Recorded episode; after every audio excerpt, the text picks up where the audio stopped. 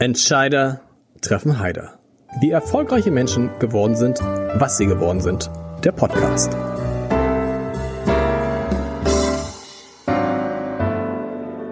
Liebe Freundinnen und Freunde von Entscheider treffen Heider, bevor es losgeht gleich, ein Werbeblock in eigener Sache. Denn Sie können mir nicht nur zuhören, Sie können auch was von mir lesen, wenn Sie das wollen und wenn Sie sich für Olaf Scholz interessieren. Ich habe nämlich das erste Buch über den neuen Kanzler geschrieben. Olaf Scholz, der Weg zur Macht heißt es, 200 Seiten gebunden. Es ist im Klartext Verlag erschienen, kostet 20 Euro und ist ab sofort im Buchhandel und oder unter www.armblatt.de slash shop zu erhalten. Und ich kann Ihnen sagen, das ist doch irgendwie ein schönes Weihnachtsgeschenk, oder? Viel Spaß beim Lesen und jetzt gleich viel Spaß beim Hören.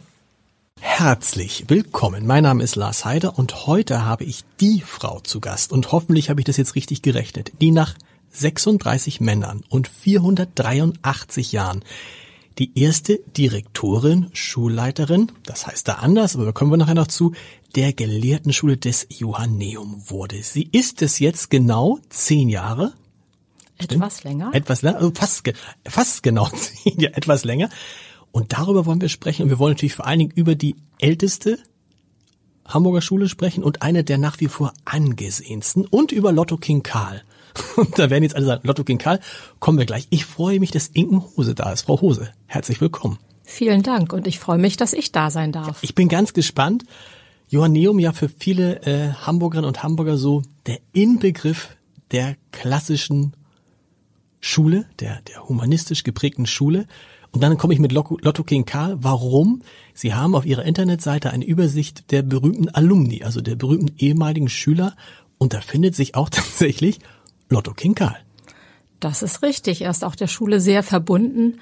Bei den ehemaligen Treffen ist er oft dabei gewesen. Die haben natürlich nun Corona-bedingt im letzten Jahr nicht stattgefunden. Und auch dieses Jahr fällt das traditionelle ehemaligen Treffen aus. Aber da war er regelmäßiger Gast und er hat auch schon mal ein Benefizkonzert bei uns in der Schule gegeben. Und er war da, als mein Amtsvorgänger verabschiedet ah. wurde, war er der Überraschungsgast. Und hat Hamburg meine Perle gesungen? Ja. ja. Für Sie sozusagen. Äh, für meinen Amtsvorgänger. Der so, wurde okay. ja verabschiedet. Achso, aber Sie, das genau. war noch nicht Ihre Einführung gleichzeitig, nein. Nein. Also ist einer davon, aber wenn man dann guckt, wer das alles noch ist. Gustav Herz ist da, Ralf Giordano, Kurt Sieveking, Axel Zwingenberger, um mal nur ein paar zu nennen. Also eine Schule, berühmte Musiker, Nobelpreisträger, Bürgermeister, da ist alles dabei. Was ich nicht gefunden habe bei den berühmten Alumni, und da muss ich natürlich gleich fragen, keine Frau bisher. Also man muss ganz ehrlich sagen, dieser Teil der Homepage muss dringend überarbeitet okay. werden. Wir feiern ja in 2029 den 500. Schulgeburtstag. Ja. Und eine der Aufgaben, die wir uns gesetzt haben, ist dann eben auch, ähm, diese Seite zu überarbeiten und dazu auch eine kleine Publikation herauszubringen. Und im Moment sind die Kapazitäten einfach nicht da, um das einmal zu aktualisieren. Es gibt natürlich auch ähm, sehr erfolgreiche Frauen, die die Schule verlassen, äh, absolviert haben. Ähm, aber man muss eben sagen, in den meisten Jahrhunderten war das eine Schule nur für Jungen und eben nicht eine für Mädchen. Seit wann dürfen Mädchen aufs Johanneum? Sehen Sie, das ist eine Zahl, die ich noch nachgucken wollte. Okay. Also jedenfalls nicht, als ich Schülerin ähm, wurde am Gymnasium, denn ich durfte nicht aufs Johanneum gehen. Ich war an der Nachbarschule, dem Wilhelm-Gymnasium. Wären Sie gerne aufs Johanneum gegangen? Mm, das weiß ich nicht, wie meine Eltern entschieden hätten, wenn sie die Wahl gehabt mhm. hätten. Das Wilhelm-Gymnasium ist auch eine sehr gute Schule, auch altsprachlich und ich bin dort sehr glücklich gewesen. Und ich meine, die Koedukation hat 1976 eingesetzt. Mhm. Also ab dann durften offiziell auch Mädchen das Johanneum besuchen. Das ist ja das Interessante in Ihrem Lebenslauf, habe ich bei wenigen Leuten bisher gesehen, dass Sie in der neunten Klasse wussten, nicht nur was Sie werden wollen, sondern Sie wussten, Sie möchten Latein- und Griechischlehrerin werden. Das ist jetzt in der neun, für viele, viele freuen sich, ich gehöre auch nicht dazu, ich habe auch Latein äh, bis zum Abitur gemacht, aber viele freuen sich, dass sie Latein und Griechisch abwählen können an der Stelle. Warum wussten Sie das damals, dass Sie das werden wollen? Also ich habe sicherlich eine Begabung und ein Interesse von meinem Vater geerbt, mhm. der auch alte Sprachen an seiner Schule gelernt hat in Itzehoe und der ist bis zum Abitur besser gewesen bei den alten Sprachen, denn der hat mit Begeisterung mit mir Texte übersetzt und mir auch kleine Übungsarbeiten zu Hause gestellt, die schwieriger waren als die in der Schule manchmal. Also er hat diese Begeisterung eigentlich schon vor Beginn ähm, meiner Gymnasialzeit auf mich übertragen. Und mir lagen die Sprachen und ich hatte durchgängig wirklich sehr gute Fachlehrer in diesen beiden Fächern. Ich hatte auch sehr gute Fachlehrer in anderen Fächern, aber in diesen beiden hat es halt einfach gezündet und die große Liebe war da. Griechisch ähm, bekam man damals erst ab Klasse 9. Heutzutage ist der Beginn der dritten Fremdsprache im altsprachigen Gymnasium vorverlegt auf die achte Klasse, aber damals eben in Klasse 9. Und ich kann noch dazu sagen, wir hatten damals am Wilhelm-Gymnasium je eine Woche Probeunterricht in Französisch oder in, und in Altgriechisch oh. und konnten uns hinterher entscheiden. Schöne ich Idee. Hätte, ich hätte aufgrund dieses Probeunterrichts lieber Französisch gewählt. Aber die Entscheidung ist damals in meinem Elternhaus gefallen, dass ich Griechisch machen soll. Und es hat sich nach kurzem gezeigt, dass es auch richtig ist äh, oder richtig war. Und äh, Französisch durfte ich dann ab Klasse 11 lernen. Und das hat mir auch große Freude gemacht. Also das eine schließt das andere nicht aus, aber für mich ähm, ist dann doch die Liebe zu Griechisch die größere gewesen. Das heißt, auch Ihre Eltern haben nicht gezuckt, als Sie dann nach, dem, nach der Schule gesagt haben, ich studiere jetzt äh, Latein und Griechisch auf Lehramt, weil ich erinnere mich an meine Zeit, ich habe auch auf Lehramt studiert, mhm. Geschichte und Politik, da haben alle gesagt, hm, und was willst du später beruflich machen? Mhm. Also natürlich habe ich mein Studium begonnen in einer Zeit, ähm, als die Lehrer keine guten Einstellungschancen genau. hatten. Und ich erinnere mich, dass eine Lateinlehrerin aus der Nachbarschaft ähm, meines Wohnortes zu mir sagte, was, das willst du studieren, damit wirst du nie was. Das hat mich sehr getroffen, weil ähm, ich nichts anderes wollte. Und ähm, ich habe es dann trotzdem gemacht und es war alles richtig so. Tatsächlich habe ich eine Phase erlebt, wo ich das auch zu spüren bekommen habe, wie schwierig das war, in den Beruf zu kommen. Ich war nach dem Referendariat erstmal ein halbes Jahr arbeitssuchend, bevor ich dann in Schwerin am Fridericianum für ein halbes Jahr gelandet bin. Und dann habe ich tatsächlich das Glück gehabt, in Hamburg eine Planstelle zu kriegen. Also ähm, der Weg war nicht ganz eben, aber die Lücken waren auch nicht so groß. Also ich habe wirklich das große Glück gehabt, dass sich die Situation dann geändert hat und ähm, dann in dieser Phase einige äh, ältere Kollegen pensioniert wurden und da die Stellen für diese Fächerkombination, die ja eine typische ist am altsprachigen Gymnasium, Klar. frei wurden. Und insofern es ist nichts Schlimmes, weil Thies Rabe, unser Schulsenator, hat hier in diesem Podcast auch mal erzählt, dass es ihm genauso ergangen ist, dass er auch eine Zeit lang arbeitslos war. Mhm. Was man sich heute nicht mehr vorstellen kann, wenn man heute Lehrer wird mhm. oder fertig wird, kriegt man sofort mhm. mehrere Stellenangebote. Damals war das anders. Sie haben aber, Sie verbessern mich immer, wenn ich was Falsches sage, Ihr Referendariat tatsächlich dann am Johanneum gemacht. Ich habe das, also das Referendariat war zu meiner Zeit noch äh, zwei Jahre lang. Mhm. Jetzt dauert es anderthalb Jahre. Und man hat nach einem Jahr die Schule gewechselt. Okay. Ich war in meinem ersten Referendariatsjahr tatsächlich am Johanneum und im zweiten war ich am Wilhelm-Gymnasium. Also wenn man altsprachlich äh, Lehrerin ist, dann kann man nicht so viele Schulen sozusagen, also viele Schulen geschickt werden. Und ähm, die eine kannte ich ja schon aus meiner eigenen Schulzeit und das Johanneum habe ich damals kennengelernt. Und ich wäre auch gerne dort geblieben, an der einen wie an der anderen Schule. Aber das ging eben direkt nach dem Referendariat noch nicht. Wann sind Sie zum Johanneum zurückgekommen? In 2002. Okay. Im Februar 2002. Also war das schon eine relativ, schon. Ich bin schon ziemlich lange da. Genau, ziemlich lange Zeit. Und das ist ja interessant, ähm, weil Sie kam da an eine Schule und ich habe mir, das macht echt Spaß, kann man sich mal angucken. Die Rektoren, die heißen jetzt, Sie sind die Lateinlehrerin, die heißen natürlich, sie heißen nicht Direktoren, sondern sie heißen? Rektrix. Johanni, ja, natürlich. Genau, Rektrix natürlich. Johanni. Und die waren alle seit 1500. Oder die Rektor, also Sie meinen die Rektoren, Rektoris. Ja. Das Rektor, sind dann die Rektoris Johanni. Genau. Mhm. Und das sind, wie habe ich gesagt, das waren 36 mhm. Männer. Und dann wollte ich sie manchmal fragen, wie lange kann man das machen? Und habe dann geguckt und dachte so, wow, da sind einige dabei, die haben das über 40 Jahre mhm. gemacht. Mhm. Gibt's da so eine, gibt's da so eine so eine Ahnengalerie. Wir haben beim Abendblatt so eine Ahnengalerie mit allen Chefredakteuren. Das sind eigentlich erst, no, erst, erst neun. Sind das, ich bin der neunte? Äh, acht, acht, acht oder neun. Gibt es, hängen die denn da alle? Also wir haben einen Verwaltungstrakt, da hängt eine Holztafel, da sind tatsächlich etliche aufgelistet. Und wir haben in meinem ähm, Schulleiterzimmer äh, oder Rektorat, wie man bei uns auch sagt, da hängen Gemälde von einigen Schulleitern. Mhm die vor mir dort im Amt waren. Ähm, aber das ist eine Tradition, solche Gemälde anfertigen zu lassen und aufzuhängen, die hat schon im äh, vergangenen äh, Jahrhundert aufgehört. Es gab, genau, es gab aber natürlich die Tradition, dass das Männer gemacht haben. Ich habe gesagt, sie waren die Erste.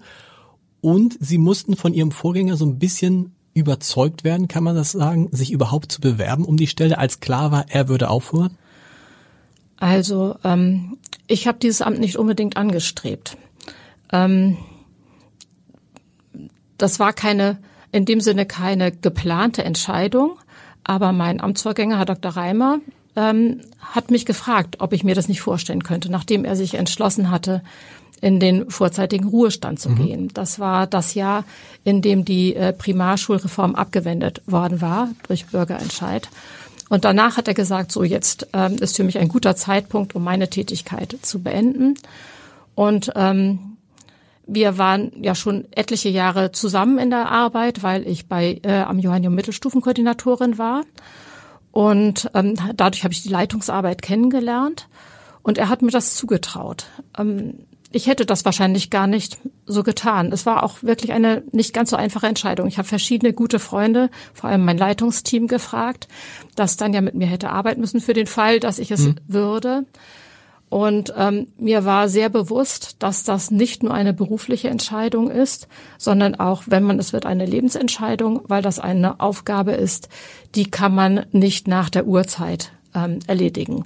Dann muss man auch bereit sein, sagen sich ihr ähm, in dem nötigen Umfang und manchmal auch darüber hinaus zu widmen.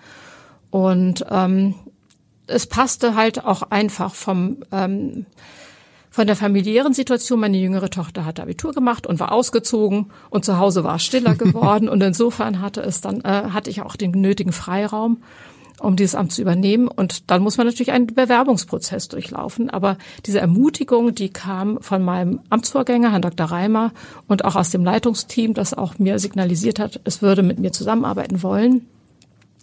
Und ähm, also auch der damalige Hausmeister hat mir so fest die Daumen gedrückt. ähm, wir kannten uns ja alle gut und ähm, eine Binnenbewerbung war schon damals nicht selbstverständlich. Und ich war fast überrascht, als ich es dann nachher wurde. Also als ich mich dazu entschieden hatte, mich zu bewerben, habe ich mir vorgenommen, ich gebe mein Bestes. Mhm. Und wenn ich es nicht werde, ist auch gut. Ich bin glücklich in der Position, die ich dort habe, und ich werde auch mit einer neuen Leitung gut zusammenarbeiten können. Und nun ist es anders gekommen, und ich hoffe jetzt, dass diejenigen, die unter meiner Leitung arbeiten, auch sagen können, es ist gut, dass sie es geworden ist. Es ist noch gut, wie sie es macht. Das muss man ja auch immer mal wieder hinterfragen. Zehneinhalb Jahre, äh, über zehneinhalb Jahre sind es inzwischen, ja. sind eine lange Zeit. Und man muss immer mal wieder überprüfen, kann man der Schulgemeinschaft, kann man der Schule noch genügend mitgeben?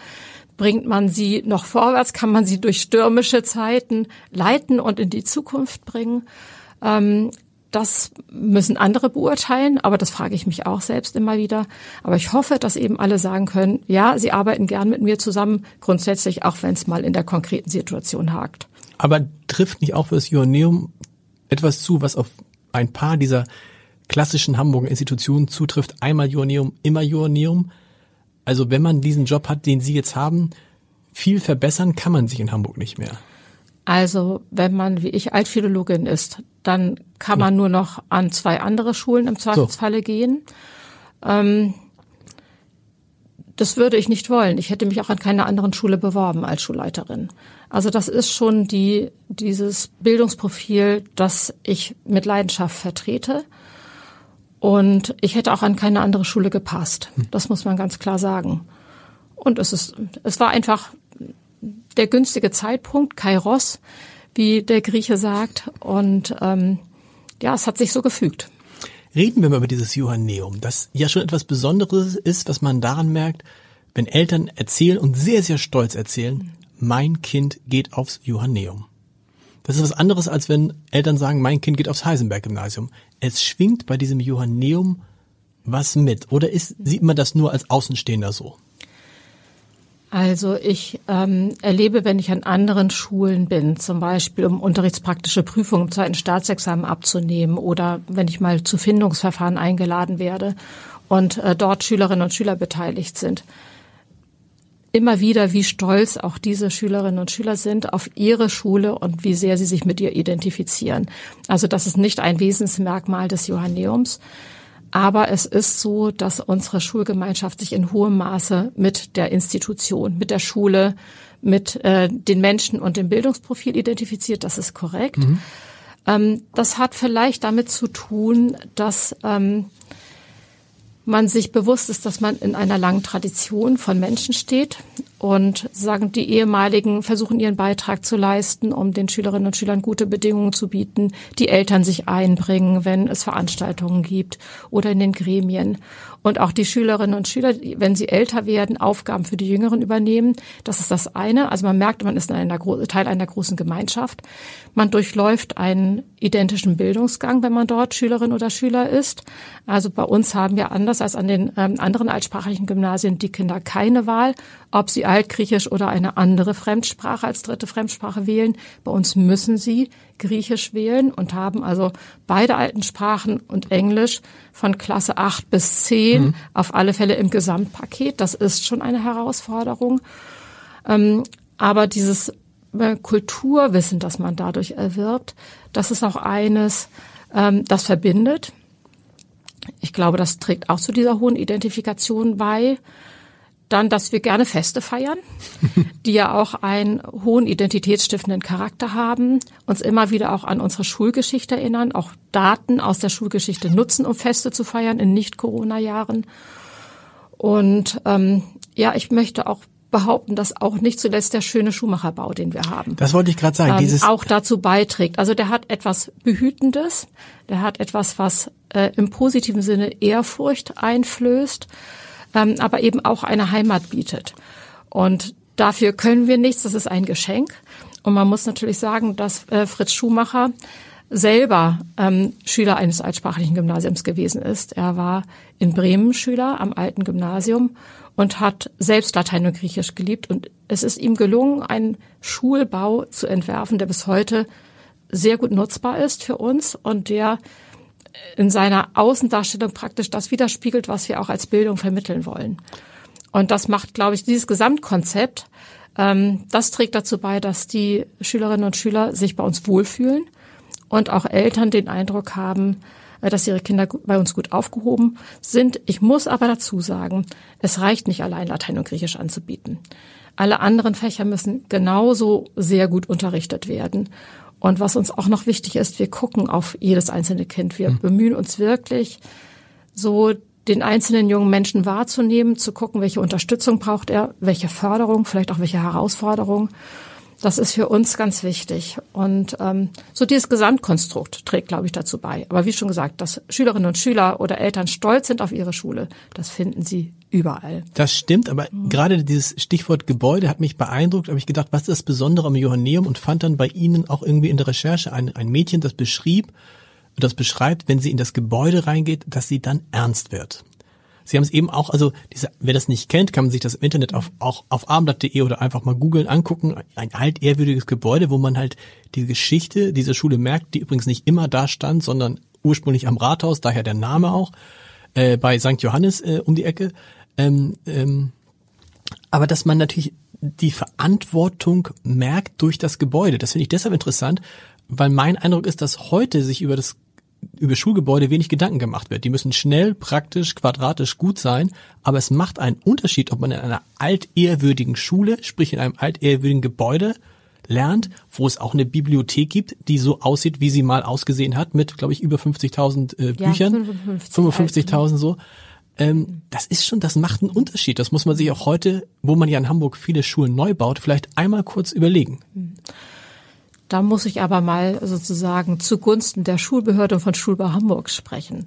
Also zum einen werden ja viele historische Schulgebäude, die wir hier in Hamburg haben und die wirklich überwiegend sehr, sehr schön sind, mhm. ähm, denkmalgerecht wieder hergerichtet, soweit das für den funktionierenden Schulbetrieb geht. Auch so was Farbkonzept und so weiter ähm, anbelangt, muss ich wirklich sagen, da gibt sich die Stadt große Mühe und auch was die Schulbauten anbelangt, die haben ein begrenztes Budget. Das ist immer das Hauptproblem und manchmal auch ein begrenztes Grundstück. Das ist das zweite Problem und im Moment sind es auch noch Baustoffe.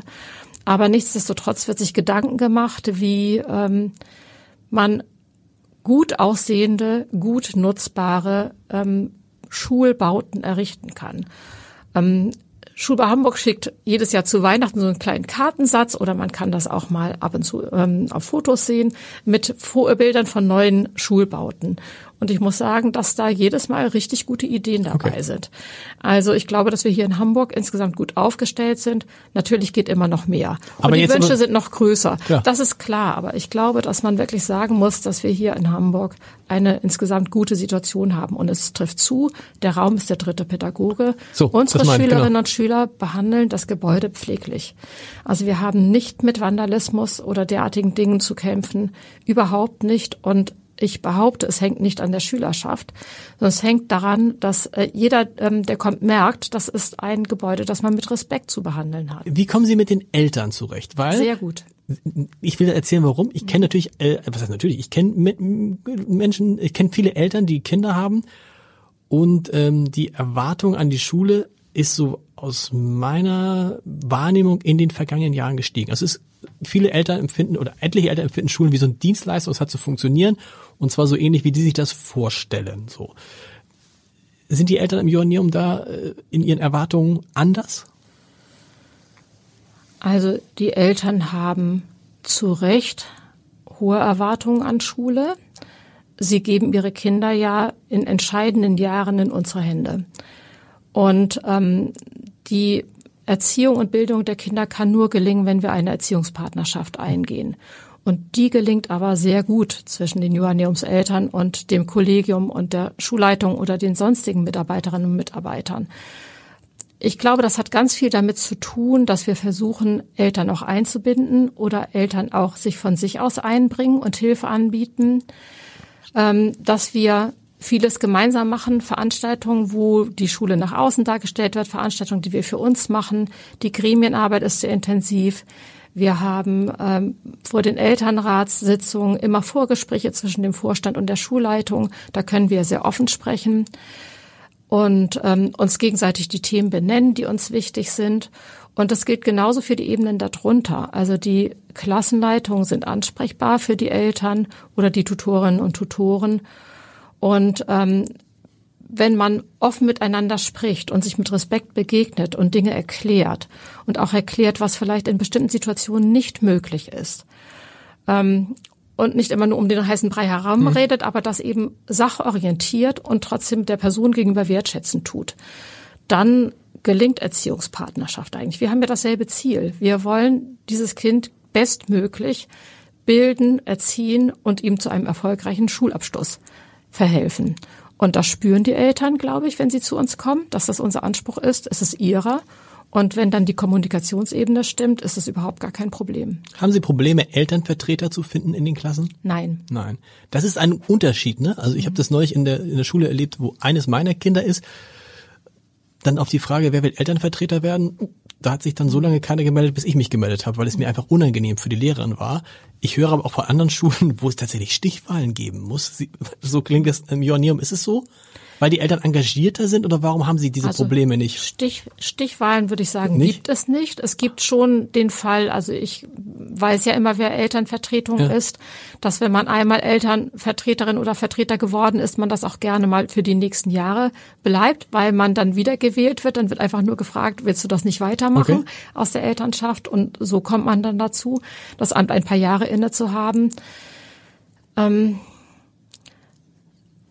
die, viele von den Eltern, die kommen, haben auch schon in der Grundschule Elternarbeit mitgemacht. Okay. Die kennen das also und haben dann den Wunsch, auch etwas mitzubekommen von der Schulzeit ihrer Kinder. Ich glaube, daran liegt das. Und natürlich bekommt man mehr Informationen, wenn man irgendwo sich beteiligt, ob in einem unserer ja. ehrenamtlichen Vereine oder in einem Gremium, ob als Elternvertretung. Und das finden die Eltern auch ganz spannend. Und ähm, irgendwann, wenn die Kinder älter werden ähm, und ziemlich selbstständig durch die Schule laufen, dann wird es vielleicht etwas weniger. Aber wenn man einmal dabei ist, dann hat man auch Spaß dran. Gibt das es, erlebe ich immer wieder. Gibt es jedes Jahr mehr Kinder, die aufs Ioneum wollen, als es Plätze gibt? In den letzten Jahren kam es immer ziemlich gut hin. Okay. Ähm, es hat sich bei uns so eingependelt zwischen vier und fünf Klassen. Mhm. Wir sind laut Schulentwicklungsplan viereinhalbzügig. Und ähm, es geht mehr in Richtung einer Fünfzügigkeit. Das ist dann immer eine Platzfrage. Wie kriegen wir das logistisch gut mit unseren ähm, Schulräumen in Einklang?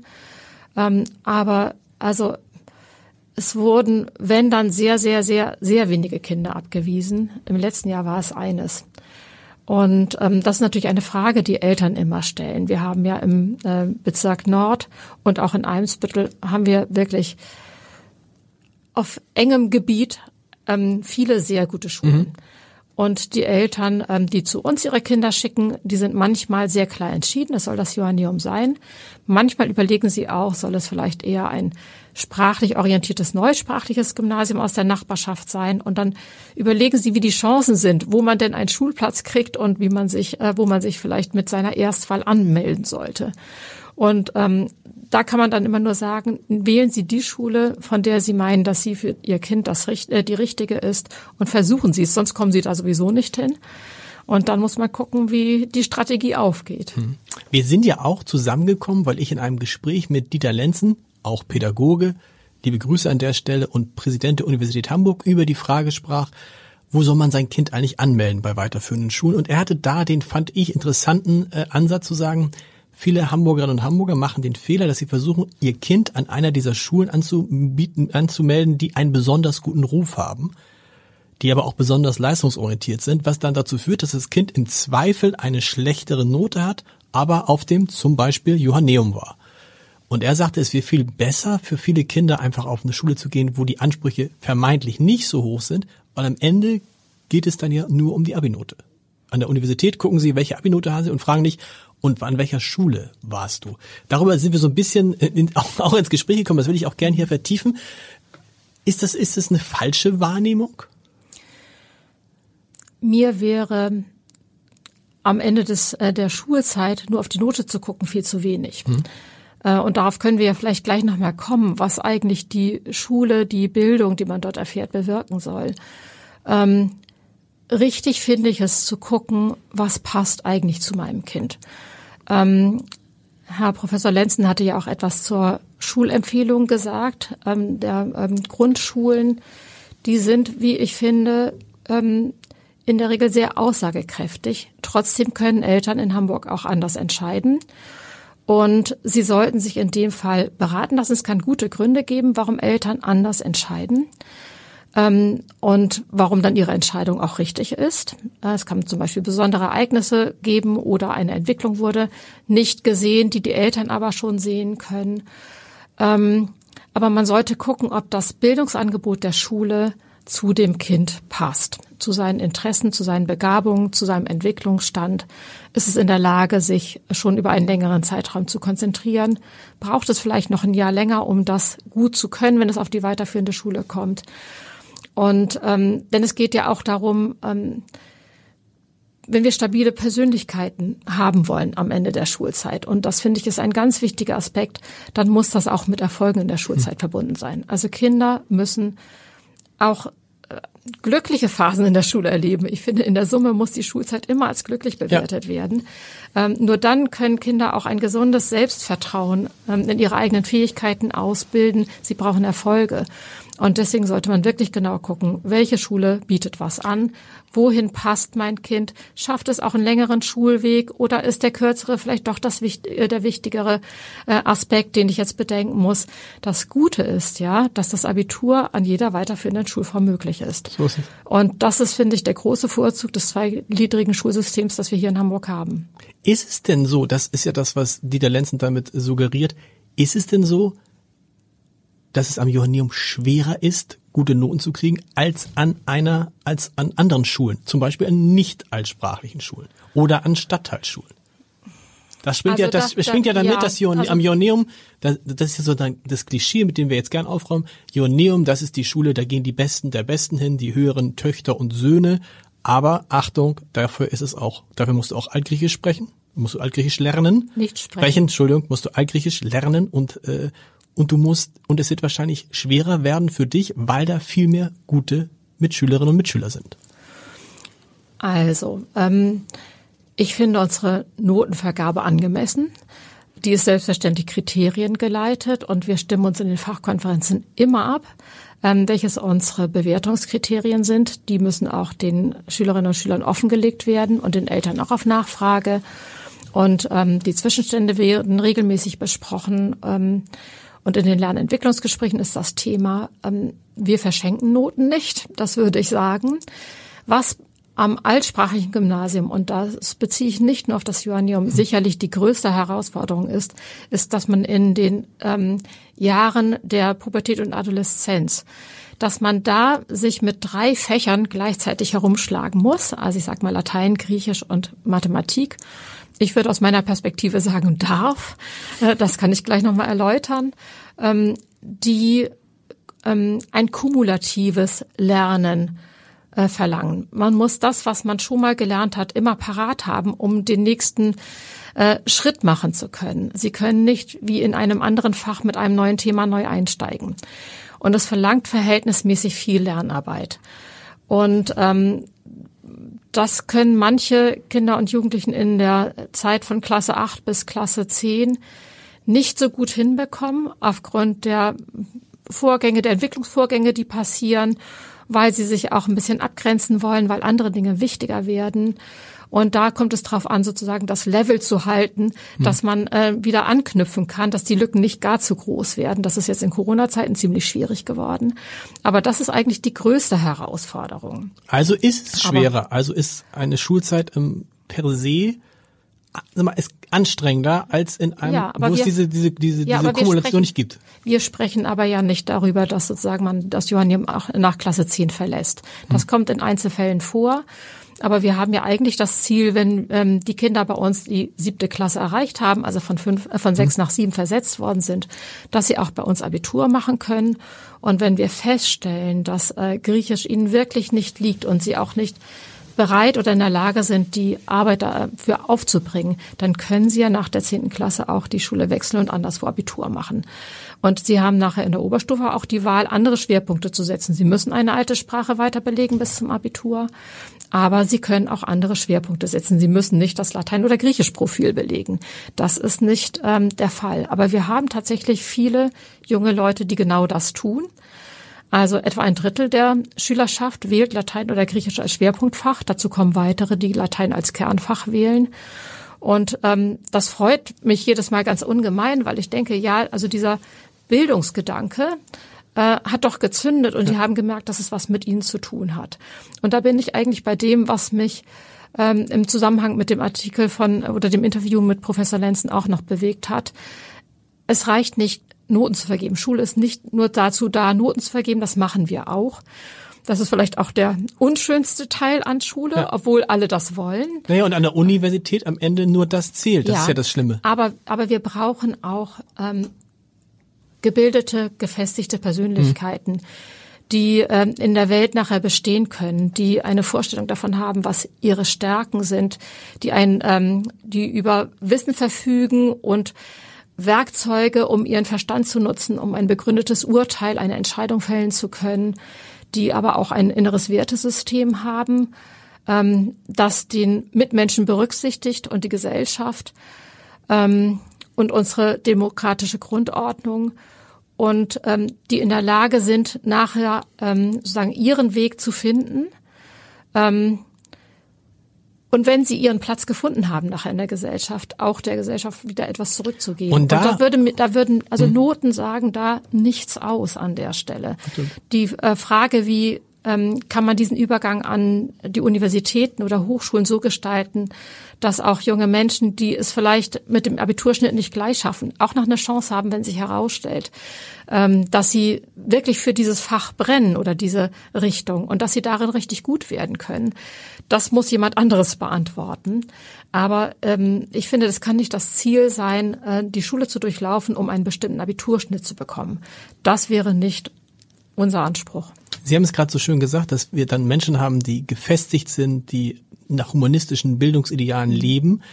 Was ist das Besondere? Was macht dann Altgriechisch und Latein mit denen? Weil es gibt ja ganz viele, die sagen, äh, kann ich nichts mit. Also erstmal kann ich nichts mit anfangen und die Wahrheit ist, stimmt ja. Also man, man kann zunächst anfassen kann man damit nichts, damit kann man nichts werden.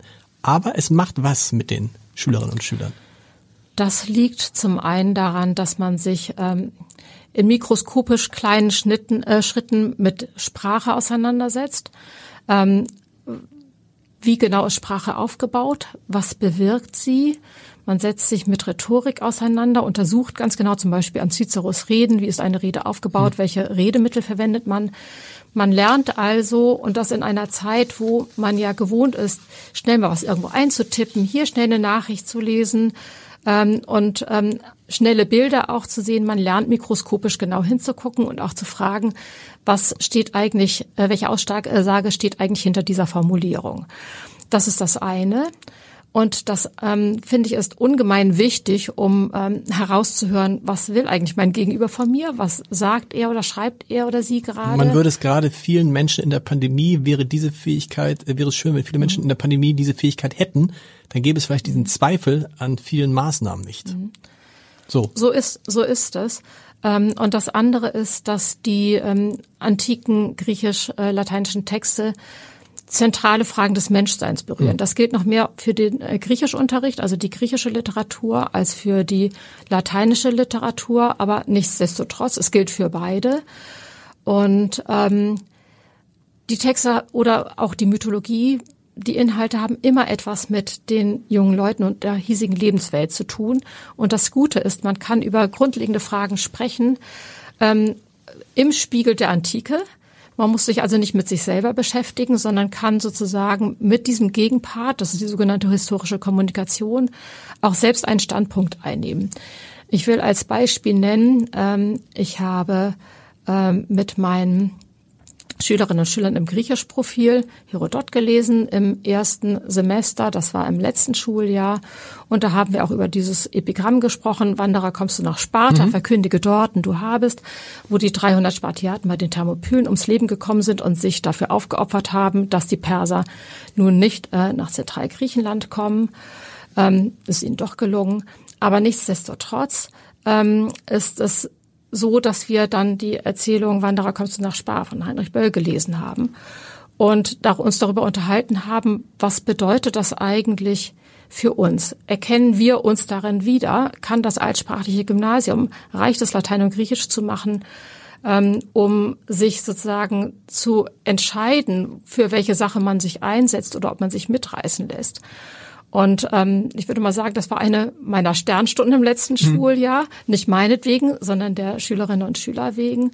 Es war ein so gutes Unterrichtsgespräch darüber. Ähm, und uns ist allen klar geworden nochmal, ja, wir erkennen vieles in dieser Erzählung wieder, was wir auch bei uns in der Schule finden, so wenn man das Schulgebäude von innen betrachtet.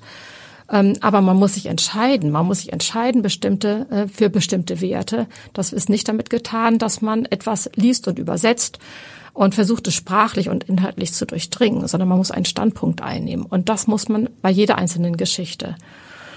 Und ähm, bei Herodot ist es zum Beispiel, was man lernt, die Offenheit gegenüber fremden Kulturen, der Respekt, den er ihnen entgegengebracht hat, ähm, Ciceros Eintreten für seine römische Respublika, die er als den Idealstaat ansah. Und äh, da gibt es viele verschiedene Aspekte. Seneca, der fragt, was eigentlich der richtige Umgang mit der Zeit ist.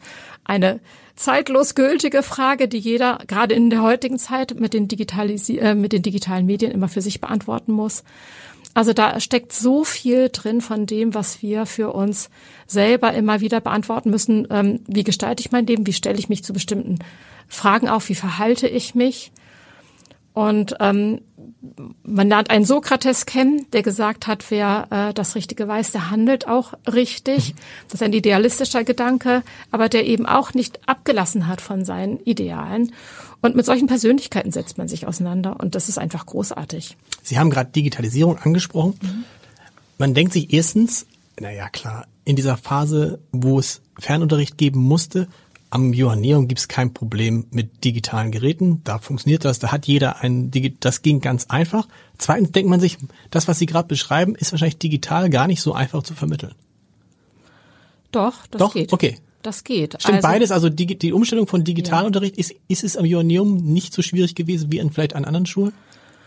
Also ich glaube, wir alle mussten uns erst umstellen. Also es hat ja keiner vorher ähm, rein digital unterrichtet, hm. wenn Sie jetzt den Fernunterricht meinen.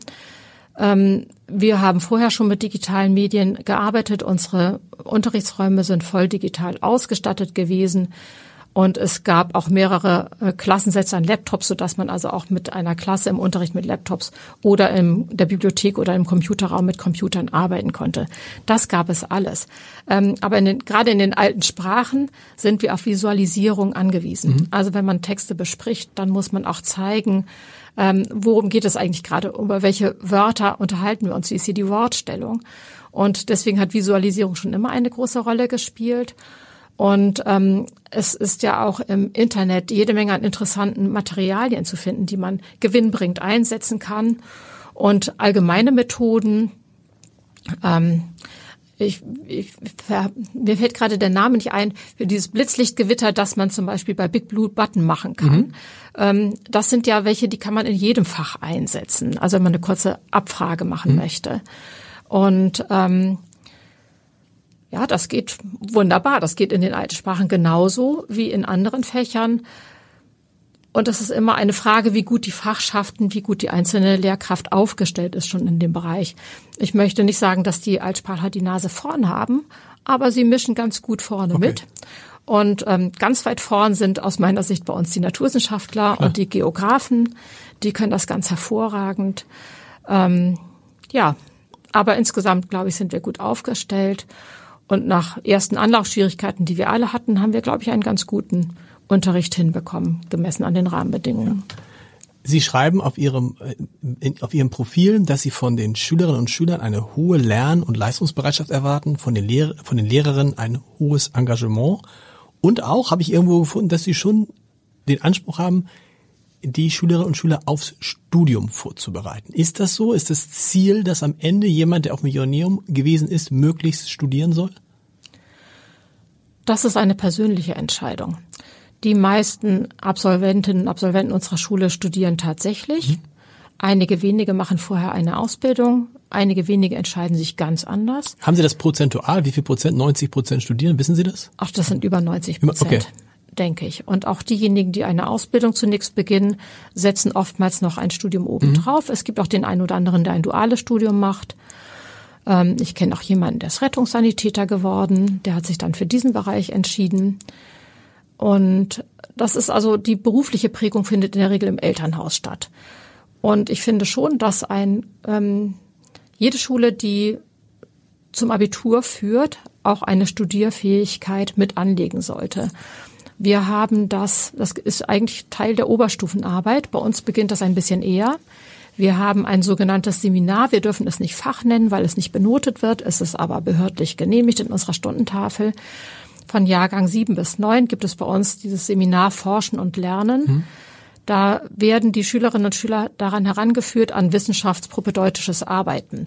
Sie müssen sich eigene Fragestellungen entwickeln ähm, und dann dazu entweder einen kleinen Vortrag vorbereiten, den Sie in Nicht-Pandemie-Zeiten vor der Schulöffentlichkeit, also in der Regel vor der Lehrerschaft, der Elternschaft und den Mitschülerinnen und Mitschülern halten und in einem Jahrgang auch ein kleines Forscherbüchlein mhm. schreiben. Und da sind Methoden hinterlegt, zum Beispiel äh, Quellenkritik. Also wo finde ich verlässliche Quellen, nach welchen Kriterien beurteile ich sie. Sie lernen, äh, Präsentationen zu machen, das gut vorzutragen. Sie lernen in der Bibliothek, wie recherchiere ich mit, äh, also bei den klassischen Medien, den Büchern, wie bei den digitalen Medien, dass sie beides in gleicher Weise nutzen können. Und ähm, in der Oberstufe lernen sie dann eben Facharbeiten zu schreiben. Und das bereitet, glaube ich, schon ganz gut vor. Und auch das Format der Präsentationsprüfung, das wir in Hamburg haben und das in Hamburg doch sehr gut angewählt wird im Abitur. Das ist, glaube ich, auch etwas, was ähm, auf den Universitätsbetrieb und auch später auf den Beruf schon gut vorbereitet, welchen auch immer man ähm, ergreift, weil man einfach gelernt hat, das, was man sagen will, prägnant mhm. in einer bestimmten Zeit und auch verständlich für die Zuhörerschaft vorzutragen. Würde so ein Modell wie das Joanneum funktionieren ohne Schulen, äh, ohne Schulen, ohne Zensuren? Es gibt ja Schulen, würde ich sagen, tatsächlich in Hamburg, die führen bis Richtung Abitur und da gibt es gar keine Noten. Das ist jahrgangsübergreifend. Sie haben vorhin gesagt, die, wir überbetonen die Noten. Aber würde das gleiche, das gleiche Prinzip, dieses gleiche Bildungsprinzip, was Sie erreichen wollen, was auf Bugenhagen zurückgeht, das muss man nochmal sagen, kann man nochmal sich in Ruhe äh, durchlesen, ist äh, sehr, sehr interessant. Ähm, würde das funktionieren ohne Noten? Ohne eine Bewertung? Bei einigen wenigen ja, aber nicht grundsätzlich. Weil die, Motivation, weil die Note die Motivation ist? Eine Note ist eine ähm, objektivierbare ähm, Wertschätzung für das, was ich geleistet habe. Ähm, und ähm, sie hat immer einen subjektiven Anteil. Je höher man steigt in den Klassen, desto geringer wird mhm. er eigentlich. Aber äh, wir haben ja einen pädagogischen Spielraum ähm, in der Unter- und Mittelstufe und in der Oberstufe ähm, weniger. Ähm, Noten sind aber wichtig, weil sie den Schülerinnen und Schülern helfen, sich zu verorten. Genau zu erkennen, wo bin ich eigentlich in meinem ähm, Lern- und Leistungsstand, wie stehe ich auch da im Verhältnis zu anderen, was sollte ich können. Das muss immer ergänzt werden durch Gespräche, dass man also Entwicklungsbedarfe, Potenziale aufzeigt. Es gibt aber auch welche, da kann man nur sagen, du machst es so gut da geht's nicht weiter nach oben. Ich kann dir aber leider nur 15 Punkte mhm. geben. Mehr habe ich nicht ähm, zu vergeben. Aber auch die freuen sich über Punkte. Aber äh, ist das, Noten. Aber ist das, das ist ein, es ist eine ja. Form der, der Belohnung für die geleistete Arbeit. Aber ist das bei Ihnen so wichtig, so, weil Sie, so wie Sie es beschrieben haben, erkennt man doch bei Ihnen relativ schnell, warum man das macht. Weil das, was man lernt, wichtig ist für das eigene Leben da würde ich mir als, könnte ich mir durchaus vorstellen, wenn man, wenn man dann 15, 16, 17 sagt, oh guck mal, ich mache das jetzt nicht für die Note. Ich mache das nicht äh, für das Studium, sondern ich mache es, weil es für, weil es eine Bedeutung hat für mich. Und dann zieht man doch sozusagen die Bedeutung der Schule nicht aus, oder die Anerkennung nicht aus der Note, sondern aus dem, was man für sich gerade mitgenommen hat. Das ist die Schwerpunktsetzung. Also es gibt Schülerinnen und Schüler, die wählen ihre fachliche Schwerpunktsetzung in der Oberstufe nicht nach dem, was an Noten dabei herauskommt, sondern nach dem, was sie interessiert und was sie für sich als wertvoll empfinden. Und an sich richtig, würden Sie sagen, als ich Direktorin? Würde, ich würde genau. sagen, das ist richtig. Ja. Ähm, ich stehe auch auf dem Standpunkt, das, was man wirklich mit Interesse betreibt, ähm, kann man mit einem entsprechenden Arbeitseinsatz auch zu vernünftigen Noten äh, führen. So und ähm, diese Chancen geben wir unseren Schülerinnen und Schülern immer. Und das ist, das muss sich die Waagschale halten. Also gute Noten müssen auch sein, das wissen wir. Unsere Schülerinnen und Schüler haben bestimmte Ziele, wenn sie bestimmte Studiengänge anstreben. Es gibt tatsächlich viele, die Medizin studieren möchten, was ich auch großartig finde. Mhm. Wir brauchen Medizinerinnen und Mediziner und welche, die sich dieses Studium und diese Tätigkeit zutrauen und zumuten. Absolut. Und ähm, da muss man natürlich auch gucken, dass sie die Möglichkeit haben, auch so gut zu werden, dass wir ihnen auch die guten Noten geben können. Ähm, aber ich glaube, dass bei, oder ich spüre das bei unseren Schülerinnen und Schülern, dass sie auch ein echtes Interesse an dem haben, was sie machen. Und ich würde immer denken, das gilt für, gilt für andere Oberstufen an den anderen weiterführenden Schulen auch. Und dann nehme ich auch die Stadtteilschulen nicht aus, für die gilt das genauso. Ähm, die haben halt ein etwas breiter gefächertes Portfolio oftmals, weil sie auch äh, größere Oberstufen haben. Das ist bei uns ein bisschen kleiner. Und da spielt dann vielleicht manchmal die Identifikation mit der Schule eine Rolle, dass man gerne auch da bleiben möchte. Mhm. Auch wenn man vielleicht 0,1 Punkte dann später im Abitur weniger hat, weil man eben ähm, nicht alles so wählen konnte, wie man wollte. Aber ich glaube schon, dass die Schülerinnen und Schüler bei uns das wählen, was sie interessiert und dass ähm, das in einem guten Gleichgewicht ist. Gute Noten wollen Sie, ja, Sie müssen auch was dafür tun. Und wenn Sie das schaffen, dann kriegen Sie die auch. Äh, aber Sie machen darüber hinaus das alles gern. Wer bewertet Ihre Arbeit? Oh, das macht die Schulaufsicht. Und wie geht das dann? Ich stelle mir so vor, jetzt leinhaft würde ich sagen, wie würde ich es machen? Ich würde sagen, okay, wir gucken jetzt mal, die Frau Hose ist jetzt zehn Jahre da. Wie hat sich denn in dieser Zeit der Abischnitt entwickelt? Weiß man das? Ach so, also, also, also dann muss ich muss meine Antwort nochmal relativieren. Ja. Also ich bekomme natürlich auch Rückmeldungen direkt aus dem Leitungsteam. Klar. Äh, der eine oder andere aus dem Kollegium sagt auch mal ein offenes Wort. Das finde ich auch sehr gut, was das möglich ist bei uns. Die Schulinspektion kommt. Klar, das ist ja aber Jahre. okay, klar. Genau, die bewertet aber auch sozusagen, wie ist die Führung der Schule gestaltet. Die war Anfang 2020 noch bei uns also gerade bevor die Pandemie ausbrach. Und dann die Schulaufsicht. Und ähm, es gibt ja viele verschiedene Kontakte. Also wir haben ähm, ja jährlich Qualitätsentwicklungsgespräche zwischen Schulaufsichtsbeamten und den Schulleitungen. Wir sehen uns regelmäßig auf den Schulleiterdienstbesprechungen im Bezirk. Wir klären Fragen miteinander, also rechtlicher Natur, Klar. was halt sozusagen. Und guck, aber guck, aber guck keiner, dass man, also nehmen, ich, Laie. Nehmen wir an, dass, ich weiß nicht, was der Abischnitt war vor zehn Jahren, wenn die jetzt vor zehn Jahren 1,5 war und wäre jetzt 2,7, da würde ich, würde ich sagen, was ist denn da? Also würde ich jetzt auch als Schul, mhm. als Rektorin sagen, Moment, da ist irgendwas ja passiert. Ist die Schule ja. jetzt durch mich schwerer geworden? Sind die Schüler schlechter geworden? Das nicht. Nein, also es gibt solche Bandbreite nicht. Ach so, okay. Also wo die, die, wo, wo, die, die, gibt, die gibt es nicht. Ja. Also ähm, wir haben, also der lag in den vergangenen Jahren, wir erheben das auch selber mhm. regelmäßig und ähm, das IFBQ, das ist das Institut für IFB, Bildung, Bildungsmonitoring äh, Bildungsmonitoring und Qualitätskontrolle äh, und Qualitätsentwicklung, okay. glaube ich. Ähm, das schickt uns ja auch jährlich die Zahlen des äh, vorausgehenden Schuljahres, das erhebt die auch. Äh, und da sieht man auch, wie man im Vergleich zu den ähm, Schulen steht im Bezirk mhm. mit einem vergleichbaren Sozialindex und so weiter und so weiter. Da kann man sich auch verorten. Ähm, ja, es würde uns zu denken geben, wenn genau. wir ähm, weit ablägen und dann würden wir uns selbst reflektieren, zusammen so, mit den Schülerinnen genau. und Schülern und den Eltern. Das fände ich ganz wichtig. Also ähm, Wo ist denn der Abischnitt am Johanneum? Wissen Sie das? Letztes Jahr? Äh, ich glaube, er lag bei 1,9. 1,9.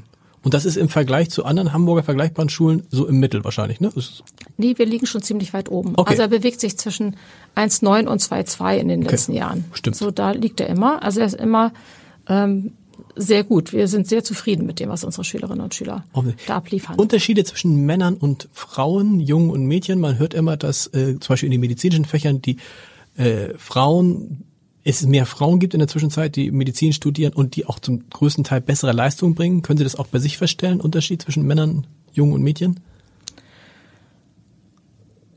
Nein. Nee. Ähm, 50-50 ungefähr? Also es gibt, es gibt diese Unterschiede in der Mittelstufe. Ja. Da haben es Jungen oftmals schwerer, ähm, einfach diese Konzentration aufzubringen und dieses Lernvermögen, mhm. also diese Lerndisziplin. Ähm, das ist tatsächlich eine Erfahrungstatsache, ohne dass ich jetzt hier mit Zahlen aufwarten kann. Ähm, in der Oberstufe, also ich kann erstmal sagen, unser jungen Mädchenanteil ist genau. relativ gleich. Okay. Schüler und, insgesamt am Ja, Wie wir haben jetzt? etwas über 900 mhm. Schülerinnen und Schüler. Die ganz genaue Zahl habe ich heute Morgen mhm. nicht nochmal nachgeguckt. Nee, die liegt 900 aber, reicht. Ja, also ja. zwischen 900 und 910 oder 905, zwischen 900 und 905 liegt sie. Und so, wenn ich jetzt mir überlege, wer jetzt äh, Abitur macht demnächst, wir haben sowohl sehr gute Schüler als auch sehr gute Schülerinnen. Und wir haben auch welche, die äh, sich anstrengen müssen. Das ist gleich verteilt, würde ich einfach sagen. Und wir können ganz zum Schluss nochmal mit einem Klischee aufräumen. Man denkt ja, Johanneum, hm, klar, das ist ja eher so eine alte Schule, konservativ. Da gehen konservative Menschen hin. Und es gibt, das haben sie gemacht, sie haben zur Bundestagswahl eine interne Abstimmung gemacht. Die habe ich mir mal angeguckt. Überraschend bei den Erststimmen, für mich überraschend, aber das kann mit dem Auftreten des ähm, des Abgeordneten, äh, am, am Auftritt des Abgeordneten liegen. Die waren nämlich alle bei Ihnen, glaube ich, die, mhm. die für den Bezirk Nord, die ähm, Direktkandidaten. Da hat Christoph Ploss gewonnen mit 47,4 Prozent. Das heißt, er hat offensichtlich die Schülerinnen und Schüler da überzeugt. Aber wenn man dann bei den Zweitstimmen guckt, dann ist es auch am Johanneum, nein, so ähnlich wie an anderen Schulen. Ähm, die Grünen hätten dann knapp 30 Prozent gekriegt, die CDU 20, die FDP 20 und die SPD, das fand ich überraschend, wäre am Johanneum von den vier großen Parteien die schlechteste gewesen. Weil Olaf schon, was ist, wenn das Kurt Sieveking erlebt hätte? Nein, weiß ich nicht. Ähm, interessant. Also ich habe das Ergebnis auch angeguckt. Ich ja. habe es nicht mit meinen Politiklehrkräften diskutiert. Ähm, aus dem guten Abschneiden der Grünen in der Zweitstimme habe ich geschlossen, und das höre ich auch immer wieder aus den Gesprächen, dass natürlich unsere Jugendlichen dieselben Fragen bewegen wie andere ja. Jugendliche auch. Also wie sieht unsere Zukunft aus? Das, ähm, die Klimaentwicklung ist etwas, was uns allen große Sorgen bereitet. Und ich muss auch sagen, nicht nur den Jugendlichen sondern auch uns in der Schulleitung und im Kollegium. Wir überlegen auch, was können wir für einen Beitrag leisten, um ein wenig ähm, Energie einzusparen und ähm, weniger CO2 zu produ äh, produzieren. Ähm, also das Abschneiden der Grünen hat mich nicht so überrascht. Nee. Das fand ich einfach, ähm, war erwartbar. Und sonst, ähm, Herr Ploss kann sehr gut reden. Das kann er, ist auch ehemaliger Schüler unserer Schule. Ah, okay. Das ist er ah, okay, das ist natürlich ein Riesenvorteil ja, ich, dann, ja. Nein, ich, ich weiß nicht, ob das eine Rolle gespielt ja. hat. Ich konnte die Podiumsdiskussion nur in Teilen miterleben. Ähm, aber ich glaube, dass unsere Schülerinnen und Schüler eigentlich unabhängige Denkerinnen und Denker sind. Ja. Sie diskutieren gerne, das tun sie gern, ähm, aber sie bilden sich ihre eigene Meinung. Dazu halten wir sie auch an. Ja, und ich finde es interessant, was sich da abgebildet hat. Ja. Vielen Dank. Letzte Frage, allerletzte Frage wirklich. Haben Sie schon in diesen zehn Jahren eine ehemalige Schülerin als Lehrerin eingestellt? Schülerin, Schüler? Nein. Nein. Nein. Ähm, jetzt muss ich, jetzt muss ich richtig meine ähm, Kollegiumsliste in Gedanken durchgehen. Nein. Aber gibt's da nicht? Aber, aber wir haben immer wieder ehemalige Schülerinnen, die auch ähm, kommen, um ähm, mal ein Praktikum bei uns ja. zu machen. Das Referendariat hat noch keine ehemalige Schülerin bei uns gemacht. Aber wir sind, äh, also wir sind ein, ähm, wir haben einen großen weiblichen Anteil im Kollegium, Aha. haben wir. Im Erscheinungsbild würde ich mal sagen, es ist pari pari, weil auch ähm, mehrere Kolleginnen in Teilzeit arbeiten. Es gibt auch einige junge Väter, die in Teilzeit mhm. arbeiten. So im Erscheinungsbild ist es recht ausgewogen. Ja, aber diese Geschlechterfrage spielt für uns als Schule eigentlich überhaupt gar keine Frage. Das wird ja immer auch gefragt, auch weil Sie einleitend sagten, mhm. dass ich die erste Schulleiterin nach so vielen äh, Jahrhunderten sei. Im Bezirk Nord zum Beispiel an den Gymnasien sind wir auch vier Schulleiterinnen und vier Schulleiter. Das ist einfach Inzwischen, die, die, die, genau, Zeit. Also es ist schön, Schule, dass es so ist, genau, ja. genau. Man darf, aber trotzdem ist natürlich immer noch gerade bei so einer langen Tradition ist es was Besonderes. Angela Merkel wird, auch wenn irgendwann andere Bundeskanzlerinnen kommen werden, immer die erste Bundeskanzlerin sein, deshalb was Besonderes. Ist ja auch schön, oder? Ist doch auch, ist doch auch nicht schlimm, wenn man die erste. Es hat tatsächlich wohl einigen Kindern was bedeutet, als ja. ich es wurde. Aber es ist seitdem nie wieder thematisiert worden. Also ich glaube, es kommt viel mehr an, dass die Jugendlichen sehen, dass ich sie wahrnehme ja. und dass sie mich ansprechen können. Und ähm, ich glaube, das wissen sie. Und das tun sie nämlich auch öfter. Ja, und das ist das eigentlich Entscheidende. Und ich glaube, die Schulkultur insgesamt hat sich an allen Schulen bundesweit geändert oder zumindest hier im norddeutschen Raum. Das ist eine sehr offene, fröhliche Schulkultur und die pflegen wir auch bei uns in der Schule, aber eben mit Anspruch. Vielen Dank.